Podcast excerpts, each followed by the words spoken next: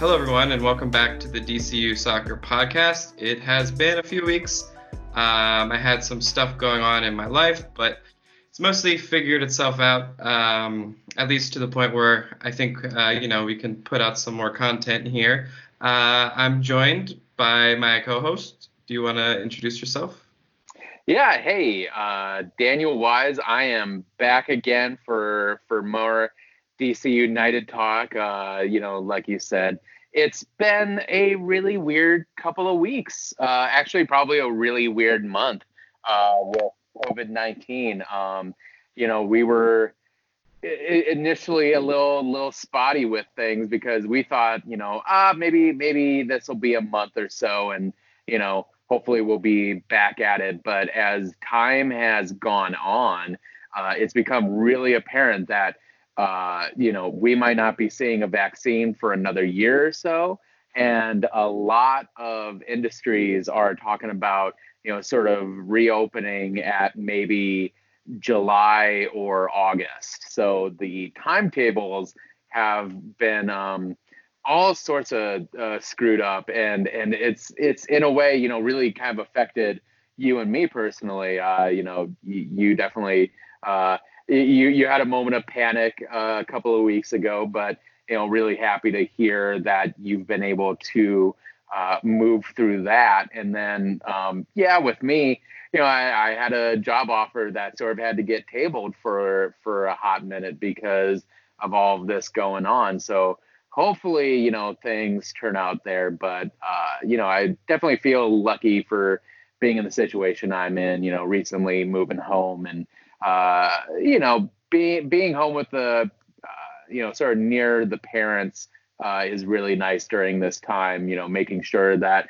they're staying healthy and also, you know, staying sheltered in place uh, because it, you know, especially with my mom at times, you know, uh, she's definitely gotten a, a, case of the cabin fever. And so she's been one to get out into the world a little bit. But, you know, we've just been kind of playing it real real cool. Uh, I guess you know for for me, I've been working on a lot of weight loss during this time, and you know I'd I'd say in the past year or so I've lost about seventy pounds. So you know been been kind of working on that sort of thing, working on kind of like a, a personal development uh, side of all of this, and you know uh, it's it's been fun kind of reconnecting with uh, you know uh, some some productivity stuff and you know, kind of getting my mind ready so that when things start working again, uh, I'll be able to kind of hit the run about, you know, hit the ground running. So, you know, working on bullet journaling and watching people like Nathaniel Drew and Matt D'Avella on YouTube, a couple really good people who are, you know, all about sort of like, you know, that that positive mentality and, you know, uh, being being creative and and working through uh, all sorts of issues. So, you know, really glad to be back at this. So, uh, for for anyone who wants to kind of uh, review, we are, you know, uh, out of action as far as like live Major League Soccer goes. Uh, we've been kind of treated to some classic matches. I know DC United ran a uh, a replay of their opener against uh, San Jose uh, back in 1996. And, you know, the last episode that we had, we talked about that 1996 season. And uh, it was an exciting time for DC United, uh, for soccer as a whole in America. You know, two years removed from that 1994 World Cup. And, you know, what we saw that and you know first season was that a lot of fans really took to Major League Soccer. They, you know, there were a lot of uh, initial really great numbers, you know, sort of tuning in, and then you know it it, it sort of leveled off, you know, as as thing, time went on. But uh, I think that first season like really captured a, a lot of hearts and minds for for soccer fans here in America. So uh, DC United, they ended up winning the uh, first MLS championship against the LA Galaxy over at uh, Foxborough Stadium up in New England, and uh, it was it was a thrilling game where DC United fell fell a couple goals early, and then they had to kind of scratch and claw their way back. And uh, it was a you know brilliant he- header by Eddie Pope at the end to put them up uh, three two and take a home for that first championship. So now we move on to the 1997 season. And uh, th- you, do you remember where you were at in 19 in 97, Ken? No, I don't. I was too young for to remember um, uh, most, if anything, in, in this year in general. Uh, so I do not. I remember uh, many years later my dad telling me a lot about this and, and showing me his you know recordings and stuff. But but no, I uh, I probably was uh, at home or at daycare. so um, really, yeah, yeah, that yeah. Oh, so wow, are you that young? Yeah. I actually don't. I actually don't know how old you are. How old are you? So I'm 25. 25. Okay, I'm 33. So I was I was a solid 11 years old uh, by the time this came around. So I, I had a little wherewithal of, of world events, and you know, if if you'll sort of give me the liberty to kind of refresh of what was happening in 1997, uh, that was the year that Princess Diana uh, died in a car accident in Paris, France, where the paparazzi were uh, hounding her vehicle, and they ended up uh, sort of barreling into the wall of this tunnel, and uh, she she died that night. And so, you know, I, I remember the world like mourning her, and I wasn't quite clear about you know what the big deal was, but she was a really you know influential.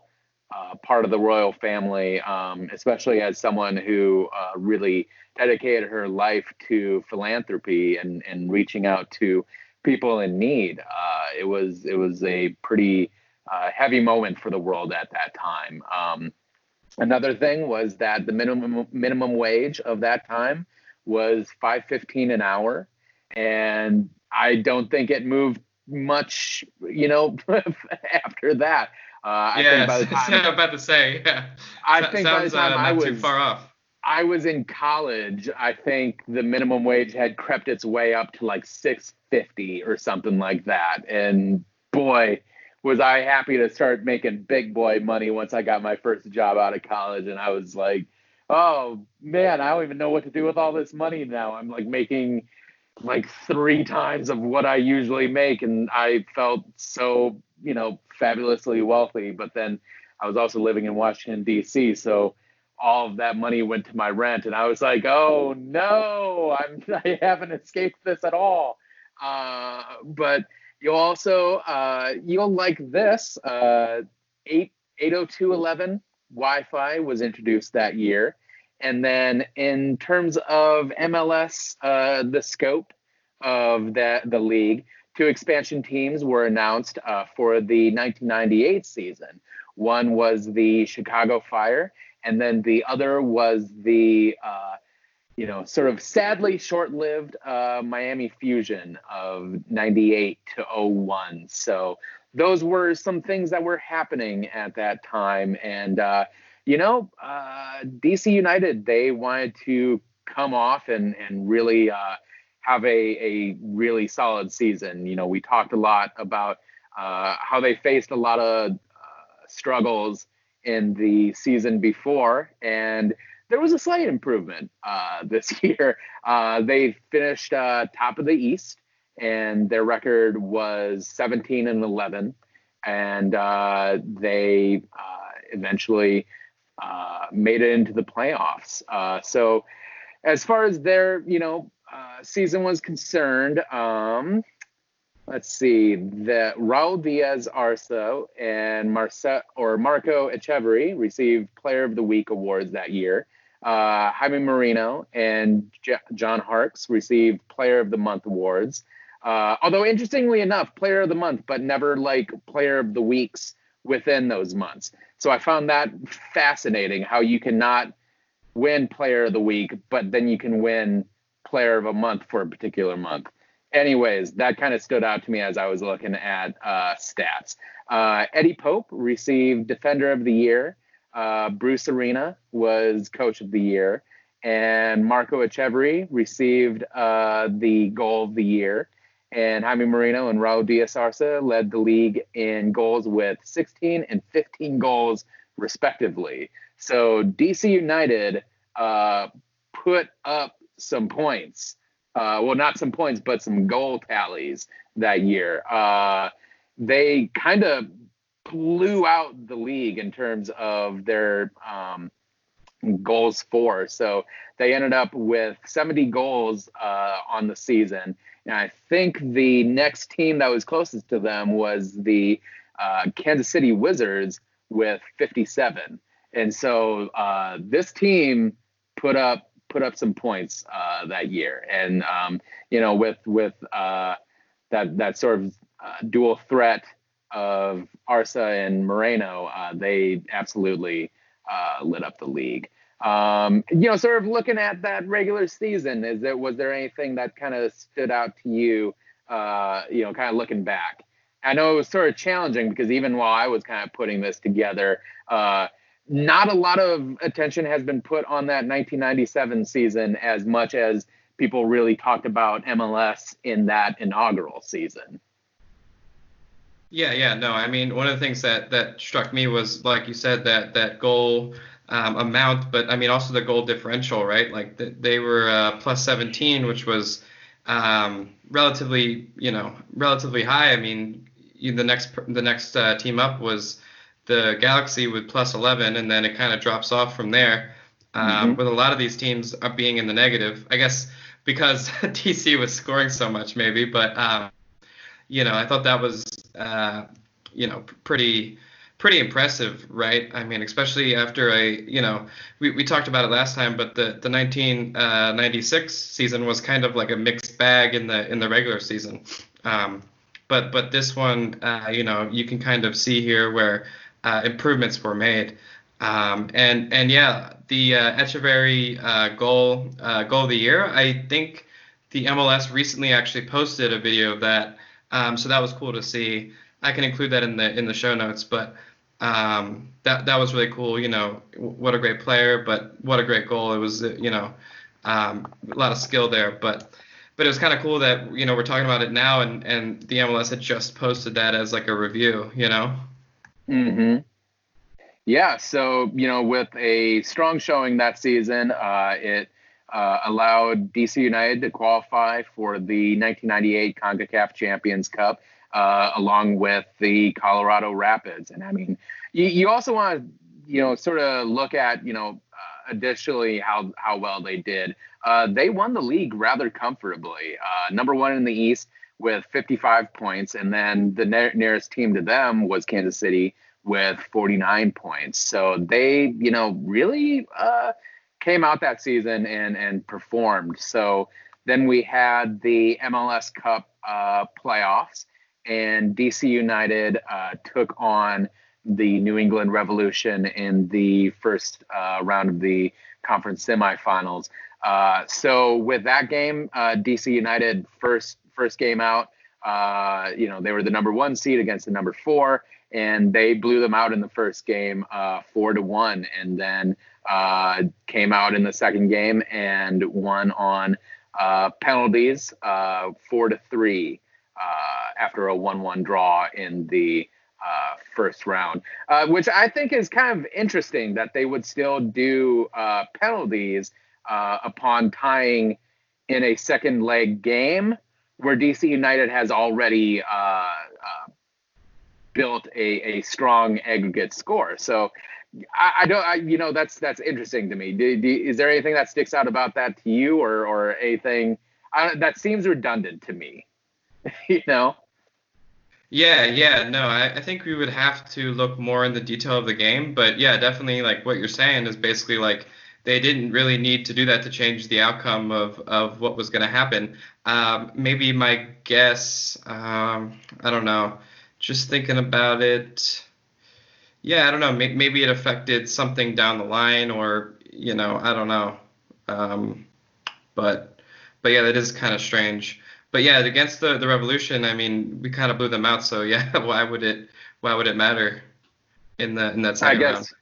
I mean, the MLS was it, it was, and to a degree, when it's it still is, is that Uh, it's a it's a strange hodgepodge of rules and regulations. Uh, when I was on the DC United Kingdom podcast a couple weeks ago, uh, I, I, had to explain how uh, GAM and TAM, uh, you know, sort of funds work, and that took a lot out of me, like in terms of mental space, where I I literally forgot when the 9/11 terrorist attacks happened, where I thought I for some reason I thought it was 2011, but it was actually 2001, and but that's exactly like what trying to study the rules of MLS kind of does to your brain. If you remember back in the 90s when they had that fried egg commercial with "This is your brain on drugs," that's yeah, your brain yeah. on trying to explain Major League Soccer. On MLS uh, rules, yeah.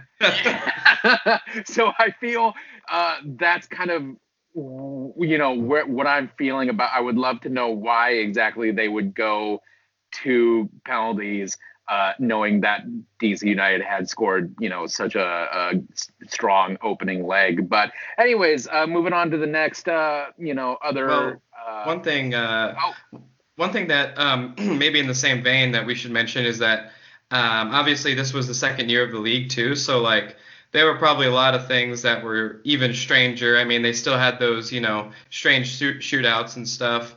Um, these old style weird, uh, uh, you know, I don't consider them you know very cool, but but uh, shootouts and so yeah, this was the second second year of the league, so probably a lot of uh, odd stuff or odd you know rules that they probably later changed or stuff like that it has it, I, I would imagine it's probably predicated on the desires of you know tv execs that are you know chomping on cigars or something being like hey we gotta figure out a way to spice up this european sport for americans we gotta make this exciting or something you know so so then that's yeah. where you get the shootouts rather than you know, just having straight up draws and letting the drama of the season just sort of unfold uh, organically rather than, you know, winner and loser has to happen or something like that. But but then again, they're also keeping, you know, two leg playoff matches and it, it, it's weird it's strange it's it's is it's fascinating to see how much of this amalgamation of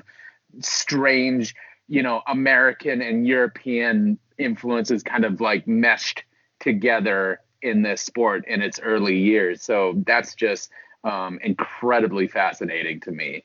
Uh, I know there's been some books about MLS, and I'm for sure gonna try to dig into some some of those when you know as as far as like those early years are concerned, because because some of this weird stuff is super fascinating to me. Uh, but anyways, moving on to kind of the other matches, you had the Tampa Bay Mutiny uh, facing off against the Columbus Crew, and the Crew ended up uh, moving to the next round. Over in the Western Conference, you had Colorado Rapids being the Kansas City Wizards uh, on a six to two aggregate, and Dallas Burn beating uh, LA Galaxy.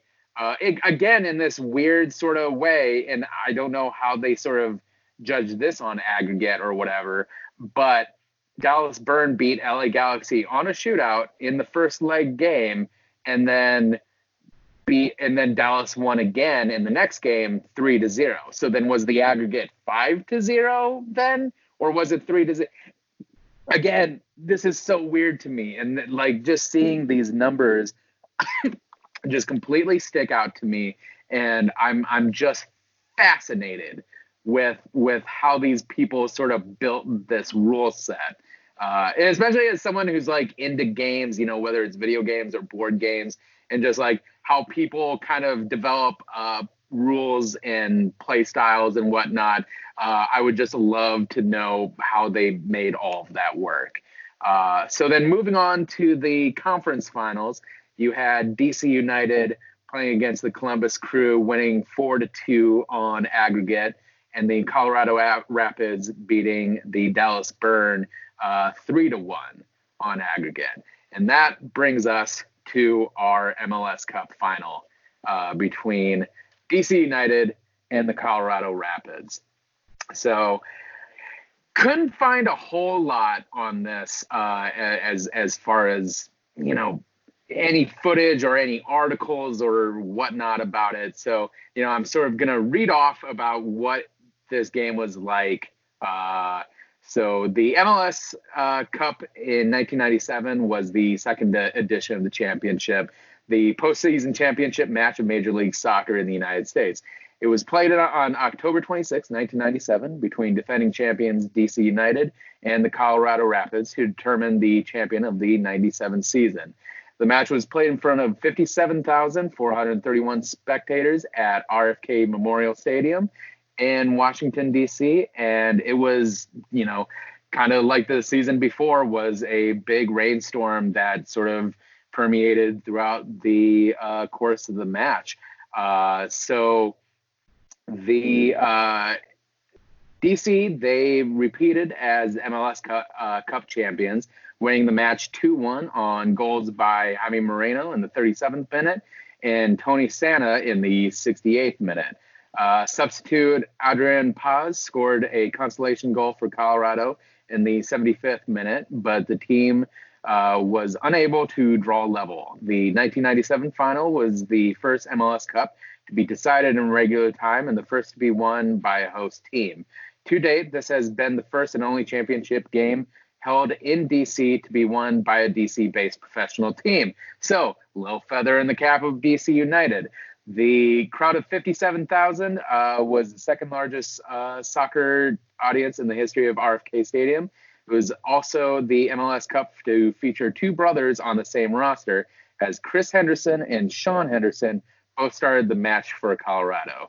As finalists, DC United and Colorado Rapids both earned a berth to play in the 1998 CONCACAF Champions Cup. So, DC United ended up, uh, you know, in a, a less dramatic fashion, ended up uh, repeating as champions. Uh, you know, throughout this time, did you get some time to look into this game at all? Is there anything that kind of stuck out to you uh, in regards to the '97 final?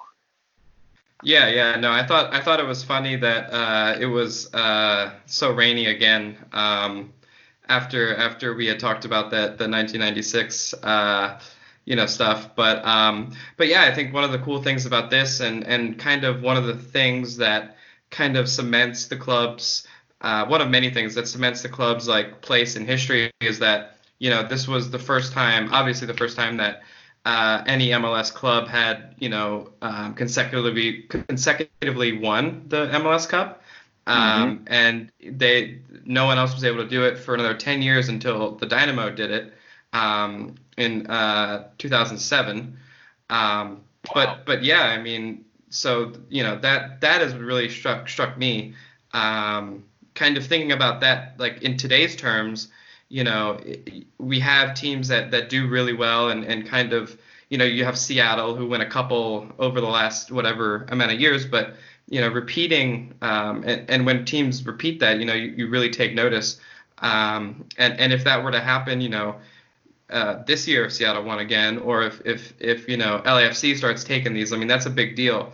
Um, so yeah, I just kind of want to stress like how cool and, and kind of important that is and, and why, um, one of the reasons why, you know, even in the early times, you know, there's this, you know, good stigma about DC United and, and kind of the history.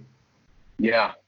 And man, talk about uh, a a surprise number that sticks out with that. Uh, was it 57,400 something um, at RFK Stadium? Uh, you know, I one of the things that uh, you know, uh, sort of towards the latter end of of the years at RFK, you know, particularly the years I was there, uh, you know, it was primarily you know, the only time I ever saw that stadium filled up was a uh, what was it? It was a international friendly between uh, the U.S. men's national team and the German men's national team. And so, you know, for for years, it's always been, you know, it's just that lower level that gets uh, filled up for DC United games. Uh, but it was it was shocking to see the whole stadium filled up for an international friendly. So, uh, you know, kind of being in in that space uh, at that time, uh, that that kind of gave me a sense of you know remembering back to what that was like. You know, probably what was that? What was it, it was like being at a packed RFK Stadium for that MLS Cup final, and uh, you know that's just that's just super cool, and and that really shows like you know the impact that you know I think especially winning that first uh, cup did for DC United and sort of like the greater uh, football community there. Um, you know, a question I kind of wanted to ask you, and, and, you know, obviously, you know, you were you were a youngster at that time, but you know, I guess for your dad, if you might have ever asked this, you know, uh, if it wasn't for that initial uh, win in 1996, would DC United's fans, you know, be as as you know fervent, you know, in their support for them uh, if DC United hadn't won? You know, uh, maybe maybe there there's probably some 96ers that are offended at me asking that question, but you know what what do you think about that? Yeah, yeah, no, I think it's a it's a reasonable question. I think uh, my guess is that I mean you, will find like DC United fans, you know, relatively widespread, especially on the the eastern uh, seaboard here. My guess is that you know if if we didn't have that early success, is that um, we wouldn't have fans uh, so relatively far away. So I, am not sure we would see as many fans. Um, you know, I, I see them like on Twitter, on all kinds of stuff, um, or on the the Facebook groups. But um, you know, from like South Carolina or like you know all that, I don't think we would see as much of that. Um, some of that is because of you know there were less teams then too, but but you know you don't necessarily see um, you know a, a lot of other clubs in, in the country that have been around for so long also have you know so many fans and a bunch of uh, you know over 100 miles away or whatever you know um, mm-hmm. So i think that's probably what would be affected. Um, but uh, thank thank god i guess that we did because you know we're we're uh, we're one of the top you know teams when people talk about, uh, mls right? So.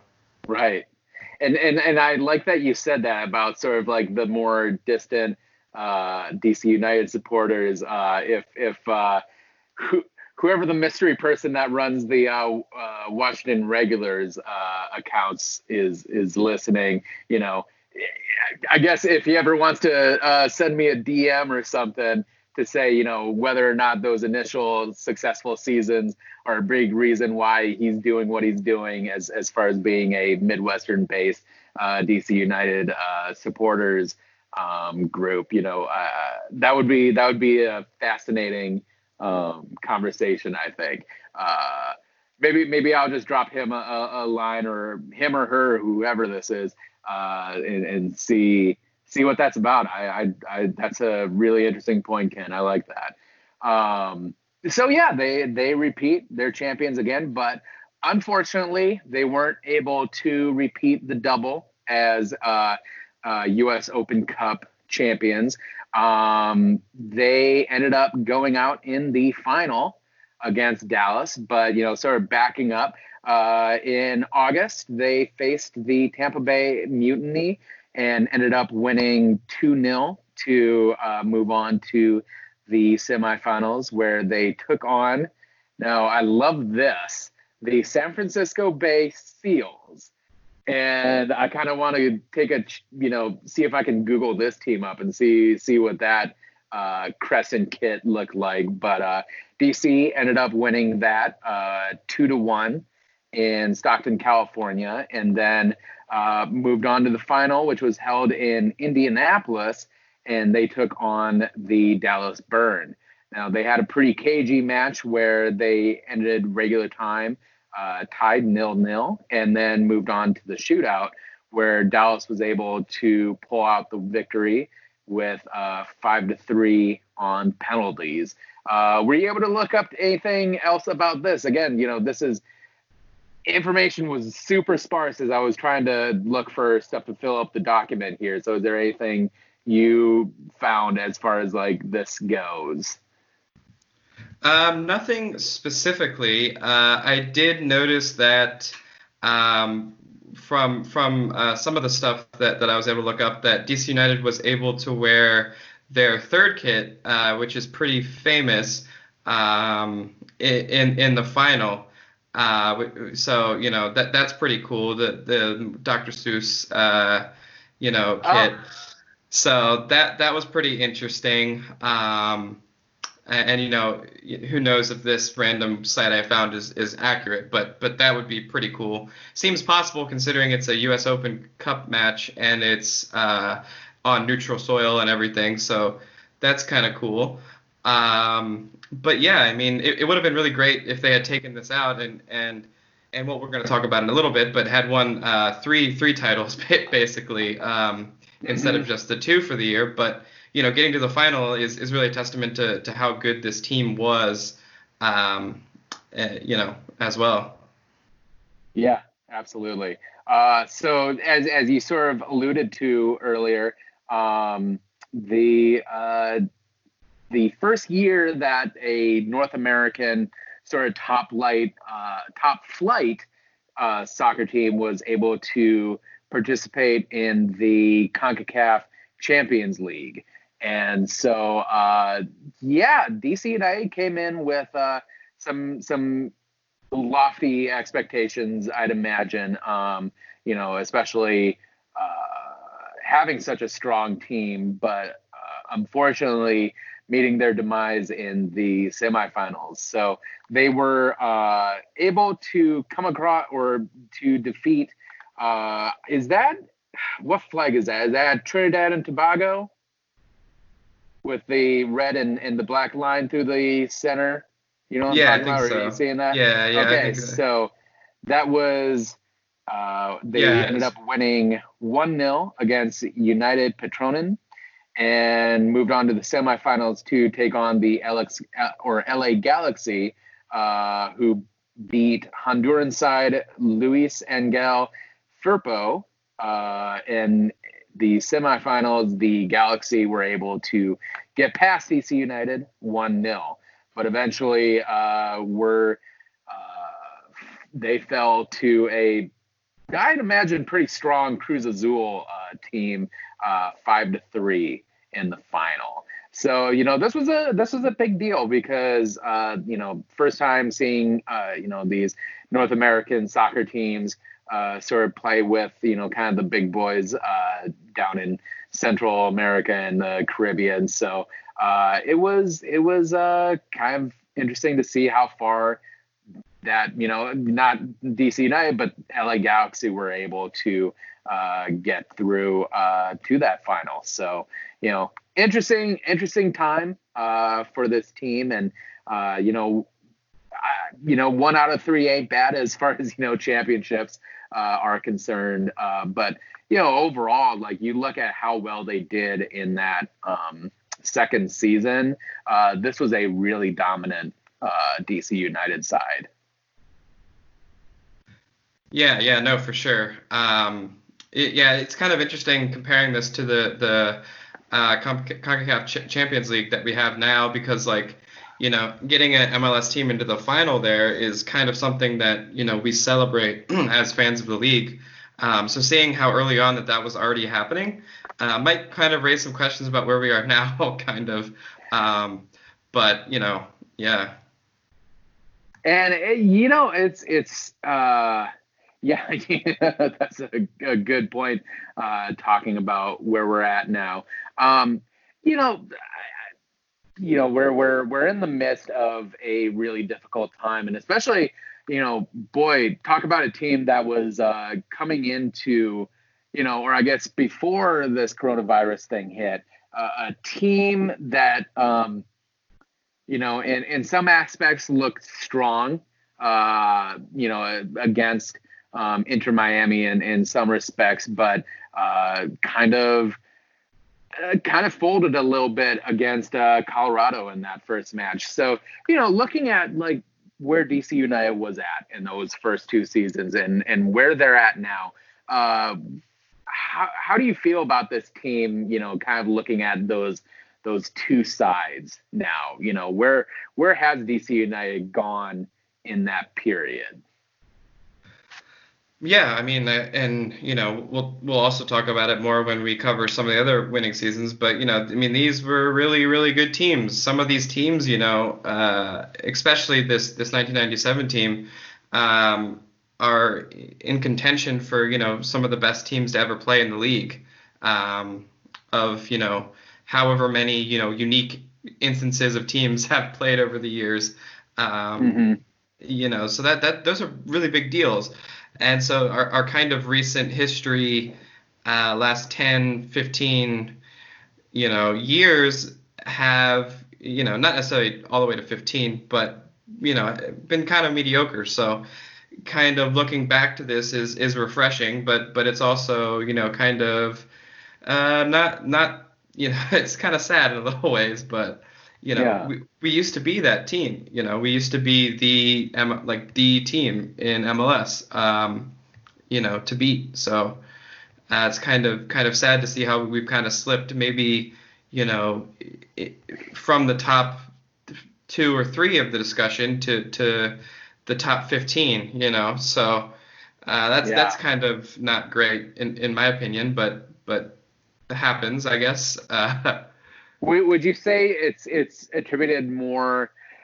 Is it is it more just you know in general the league itself has has gotten better in terms of like the talent pool available, in terms of how young players have developed, and oh boy, you know you want to talk about the development uh, operation kind of taking a nosedive uh, in the last like week or two.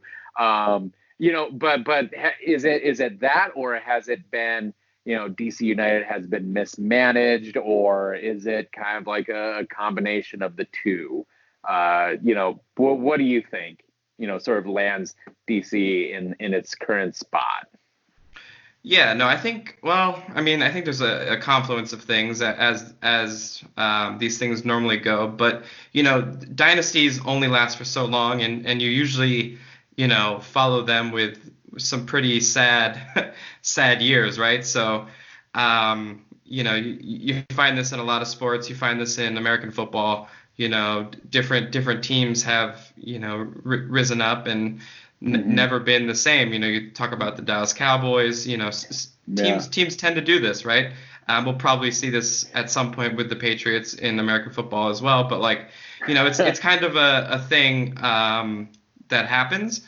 Uh, yeah. So I think that's a big part of it is the the fact that you can't stay on top forever. Just forever, for whatever reason, our universe is not compromised with you know the right variables for teams to be able to be successful over 10 or 20 years typically. Um, yeah. Uh, but but also, I mean, uh, I think management has something to do with it. I don't think it is as much about, um, you know, the league changing. I, I, don't think it's as much about that. I think obviously having more teams makes it harder, so there's that. But you know, it, it's uh, every team's able to get talented players. Um, yeah. Every team has the resources to have scouts and have a have a coaching staff who can compete. Every every team has these these abilities. Um, in theory, right? So yeah. it's not it's not like we're not we don't have a salary cap, for example. Like we're all pretty much playing in the same realm, the same tier. Uh, so so I, I, think you know I think it's probably 30% of, of DC's fault and then 70% of, of the you know just happens right uh, especially yeah. the success that DC had you know massive success it just kind of you, you don't always have that now here's my other here's another question you know because I love hypotheticals. I like thinking abstractly, and I like kind of throwing weird questions like this out there. But if you took that 1997 uh, squad and say you kind of captured their youth in a bottle and you put them on the field today, you know, how do you think how do you think they do in in today's Major League Soccer sort of landscape? Oh, geez, that's that's a hard one. Um, I think they would do fine, right? I mean, it's obviously impossible to say. It's a hard question, but um, I think that team, you know, it had some really dynamic players. I mean, you talk about Etcheverry, probably, you know, yeah. one of the top five number tens, if not the top number ten in the league ever. Um, you know, Jaime Moreno, you know, top five goal scorer in MLS history. Um, th- those things count for something, right? So, no, I think I think overall, and you know, obviously the defense was pretty pretty solid too in, in terms of not only DC legends but but men's national teams legends. So, no, I think they do they do fine. I, I mean, would they be able to beat the teams like you know last year's LAFC um, or, or some of the better Atlanta United teams uh, we've seen recently? Probably probably not. Um, probably more so to do with you know how athletes nowadays are so much more advanced about nutrition, exercise, all that stuff. You know, yeah. Um, you can calculate all kinds of stuff, uh, but also the, the, the thinking of the game. I mean, it's advanced not as quickly as the nutritional stuff, but but you know, you know, 10, 20 percent, you know, more thinking, more computer models, whatever, yeah. um, gives you that advantage, right? So I, I think that's going to be a lot of the the things there too.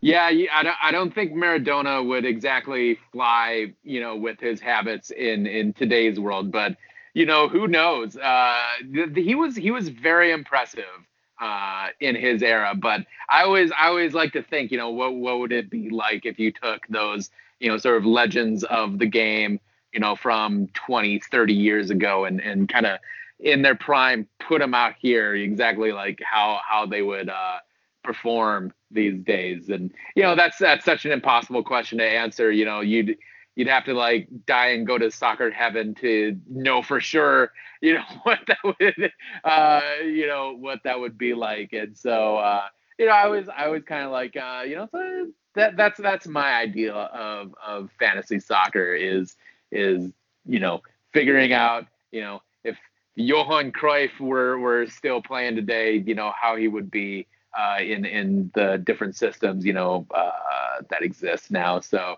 uh, you know it's it's it's just interesting stuff. But um, yeah, you know, sort of getting past that, you know, and then kind of talking about recent DC United stuff. Is there anything you've picked up on as far as uh, what's going on in the world of of the black and red today?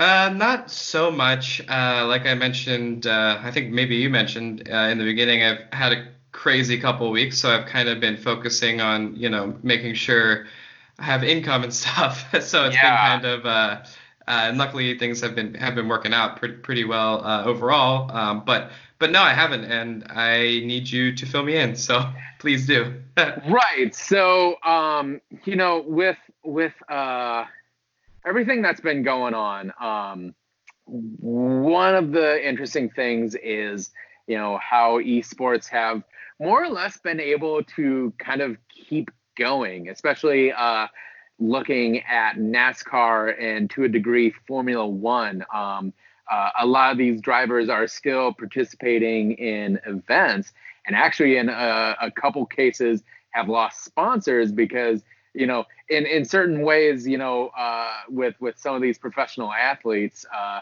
their their habits as gamers and and habits as athletes uh, apparently are very very separate because uh, with with a couple of NASCAR racers, uh, you know, one actually rage quit during a race and lost a sponsor, and then another one uh, threw out a racial epithet uh, and I believe lost a bunch of sponsors, if not got kicked from his team. But uh, you know, uh, it's it's been interesting to see how these uh, athletes are kind of like adjusting to a, a new landscape of of competition. Um, but one thing that is happening is that uh, EMLS is doing a tournament special. Uh, involving FIFA on on PS4, and uh, on FS1 and Fox Sports, uh, Sunday nights, they're going to be showing um, the uh, EMLS tournament. So essentially, we've got uh, Paul Arriola uh, teaming up with. Uh, oh, I'm not familiar with with our our FIFA end of thing, but King CJO or something like that. they are going to be teaming up to uh, play uh, Diego Fagundez in GKO, who is representing the New England Revolution. So Sunday, April 26th, is going to be the DC United versus Revolution matchup. and that's going to be at 7 p.m. Eastern on FS1. So it'll be, you know, I'm I'm kind of excited to see. Uh, you know, mostly I just want to see my boy Paul uh, doing something. You know, so so seeing him, you know, get on the sticks in FIFA, I, I think uh, will be, will be pretty enjoyable. You know, he's he's got a good personality and all of that. Uh, but yeah, and then um, let's see. Uh, I guess I guess doing a quick shout out uh, to our boy uh, James over at DC United Kingdom. He just had an, uh, another episode of uh, yeah the DC United Kingdom um, podcast, and he uh, had an episode with uh, the UK NYCFC uh, crew. So they talked a little bit, but he also had uh, was it Doy Atsum. He's been able to uh, talk to uh, a couple people at DC United to kind of see what things have been, see how they've been adjusting to the new landscape with COVID nineteen. So, uh, you know, some some good stuff to check out. And as far as Major League Soccer goes, uh, it's looking like June eighth is going to be the tentative return date for actual soccer action. How do you feel about that? Do you think that's even too early still as far as like you know what we're seeing as timetables and and you know how are you feeling about you know sort of the seasons going on uh as far as this year is concerned? Yeah. No i i, I think uh june 8th will be way too early for people to go to stadiums. Um yeah. so maybe they'll do something with no fans. I mean there's been rumors um stuff like that. Uh but but I mean, you know, I I, I don't know. I, I think um, I think we'll have to see. You know, we're kind of seeing the peak in some areas. We're still seeing stuff go up exponentially in some other ones. Um, so I think it'll really depend on on if you know we can get over this as a country. Well, not over this, but you know, down as a country before that time. Um, because some parts might still be peaking, uh, you know, or, or, a second wave might hit. You know, you don't know. Uh, or if they start opening things, they will cause a second wave. Um, mm-hmm. So no, I, I, I, would I would definitely not uh, bet money that it will come back on June 8th. Um, I would bet that they're going to push it back and change some other stuff too, like you know, change the regular season format. Maybe I don't I don't know, but uh, in in a drastic way. I mean, so I, am not sure uh, if we're going to be seeing too much live soccer anytime soon, to be honest. Gotcha. That's yeah. What a bummer. Um, I guess to kind of close this all out, um, do you have any shout outs for this week?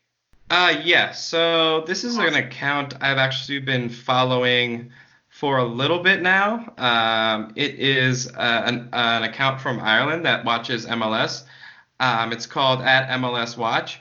Um, I kind of like, you know, the stuff uh, that he puts out. It's kind of fun. Um, I kind of have a soft spot for the the people watching MLS in other countries. I guess apparently, right? yeah. Um, and so it, I always I always like you know his takes. You know he'll he'll do videos sometimes. Um, he'll post about other soccer stuff too.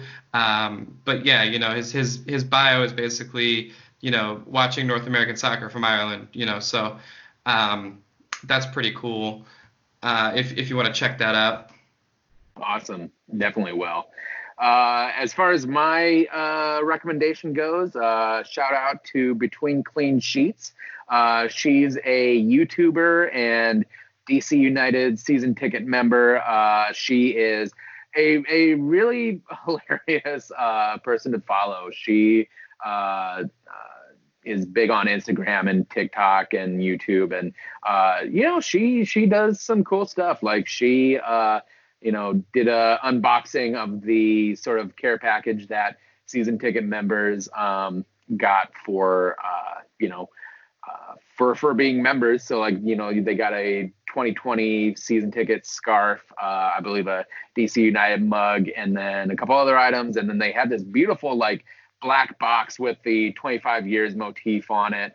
Uh, and then inside had uh, Audi Field as kind of like this stippled, you know, black and white image, and then uh, bordered around that were uh, a whole bunch of DC and I believe, um, you know, sort of like Northern Virginia neighborhoods all kind of like lined around that. So, and it actually, uh, you know, big shout out to my friend Khadija who uh, works at a real estate brokerage and her uh, boss actually gave uh, her the uh, season ticket members box uh, which she then sent to me. So, you know, big thanks to her for for kind of brightening up, uh, you know, kind of my whole year uh, moving away from DC, and then getting that from her was uh, pretty special. So, you know, uh, yeah, yeah, it was a really nice package and all that. But anyways, back to the point. You know, between clean sheets, she's she's fantastic on Twitter and Instagram and on YouTube. So go ahead and, and give her a follow and, and yeah, she makes good stuff. Yeah, no, uh, she's great. I follow her too. Um, yeah, and she's on YouTube, like you mentioned, um, and stuff like that. Uh, yeah, cool. Um, yeah, so we'll come back uh, next week for the 1999 uh, season. Um, and yeah, uh, anything else you'd like to uh, promote or talk about? you know this is this is sort of this uh you know um i do my soccer made simple thing on the side as well but with soccer kind of being on a hiatus you know there's not a whole lot of it to like watch and that's sort of like my advocacy with doing that whole thing uh is to kind of keep people abreast with what's going on uh, with with soccer these days. But it's so kind of like inside baseball and up in the air with what is going on because a lot of it is leagues trying to reformat themselves to drop like uh, promotion and relegation. I know Liga MX is doing that, and then you've got all sorts of leagues that are trying to discuss like wage cuts and stuff like that. So it's just a really messy situation overall. So you know, once once things you know get started again, I will you know return to that. So Soccer Made Simple, I actually have two episodes up on iTunes right now if if you you know you want to check that out or you know it's also on Stitcher and Spotify and all the those other platforms so if you want to go ahead and follow me on Twitter and Instagram at S Dakota Soccer and we will be back again next week to discuss 1999 and you know uh hopefully back in a better flow you know you know, hopefully the turbulation is is winding down, and you know we'll be we'll be uh, sort of back to normal soon, hopefully. Yeah, yeah, no, for sure. Um, yeah, and, and also if you haven't had a chance to listen to the previous episode um, with the 1996, um, it's relatively timeless, so you can kind of uh, go check that out, the last episode as well. Um, I'll put a link in the show notes. Um, and obviously, you can you can find me on Twitter at DCU underscore soccer, um, and on Instagram as well with that uh, username. Um, but yeah, uh, for now, see you next week.